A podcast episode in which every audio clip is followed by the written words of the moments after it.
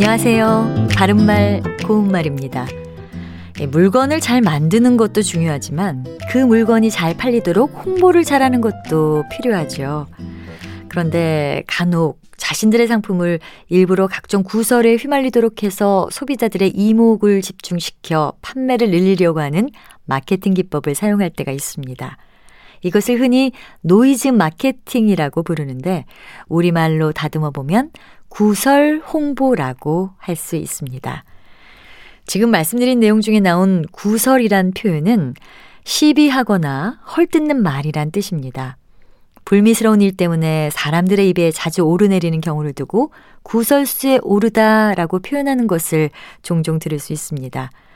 구설수라는 말에서 마지막에 있는 수는 운수를 뜻해서 구설수란 남과 시비하거나 남에게서 헐뜯는 말을 듣게 될 운수라는 뜻입니다.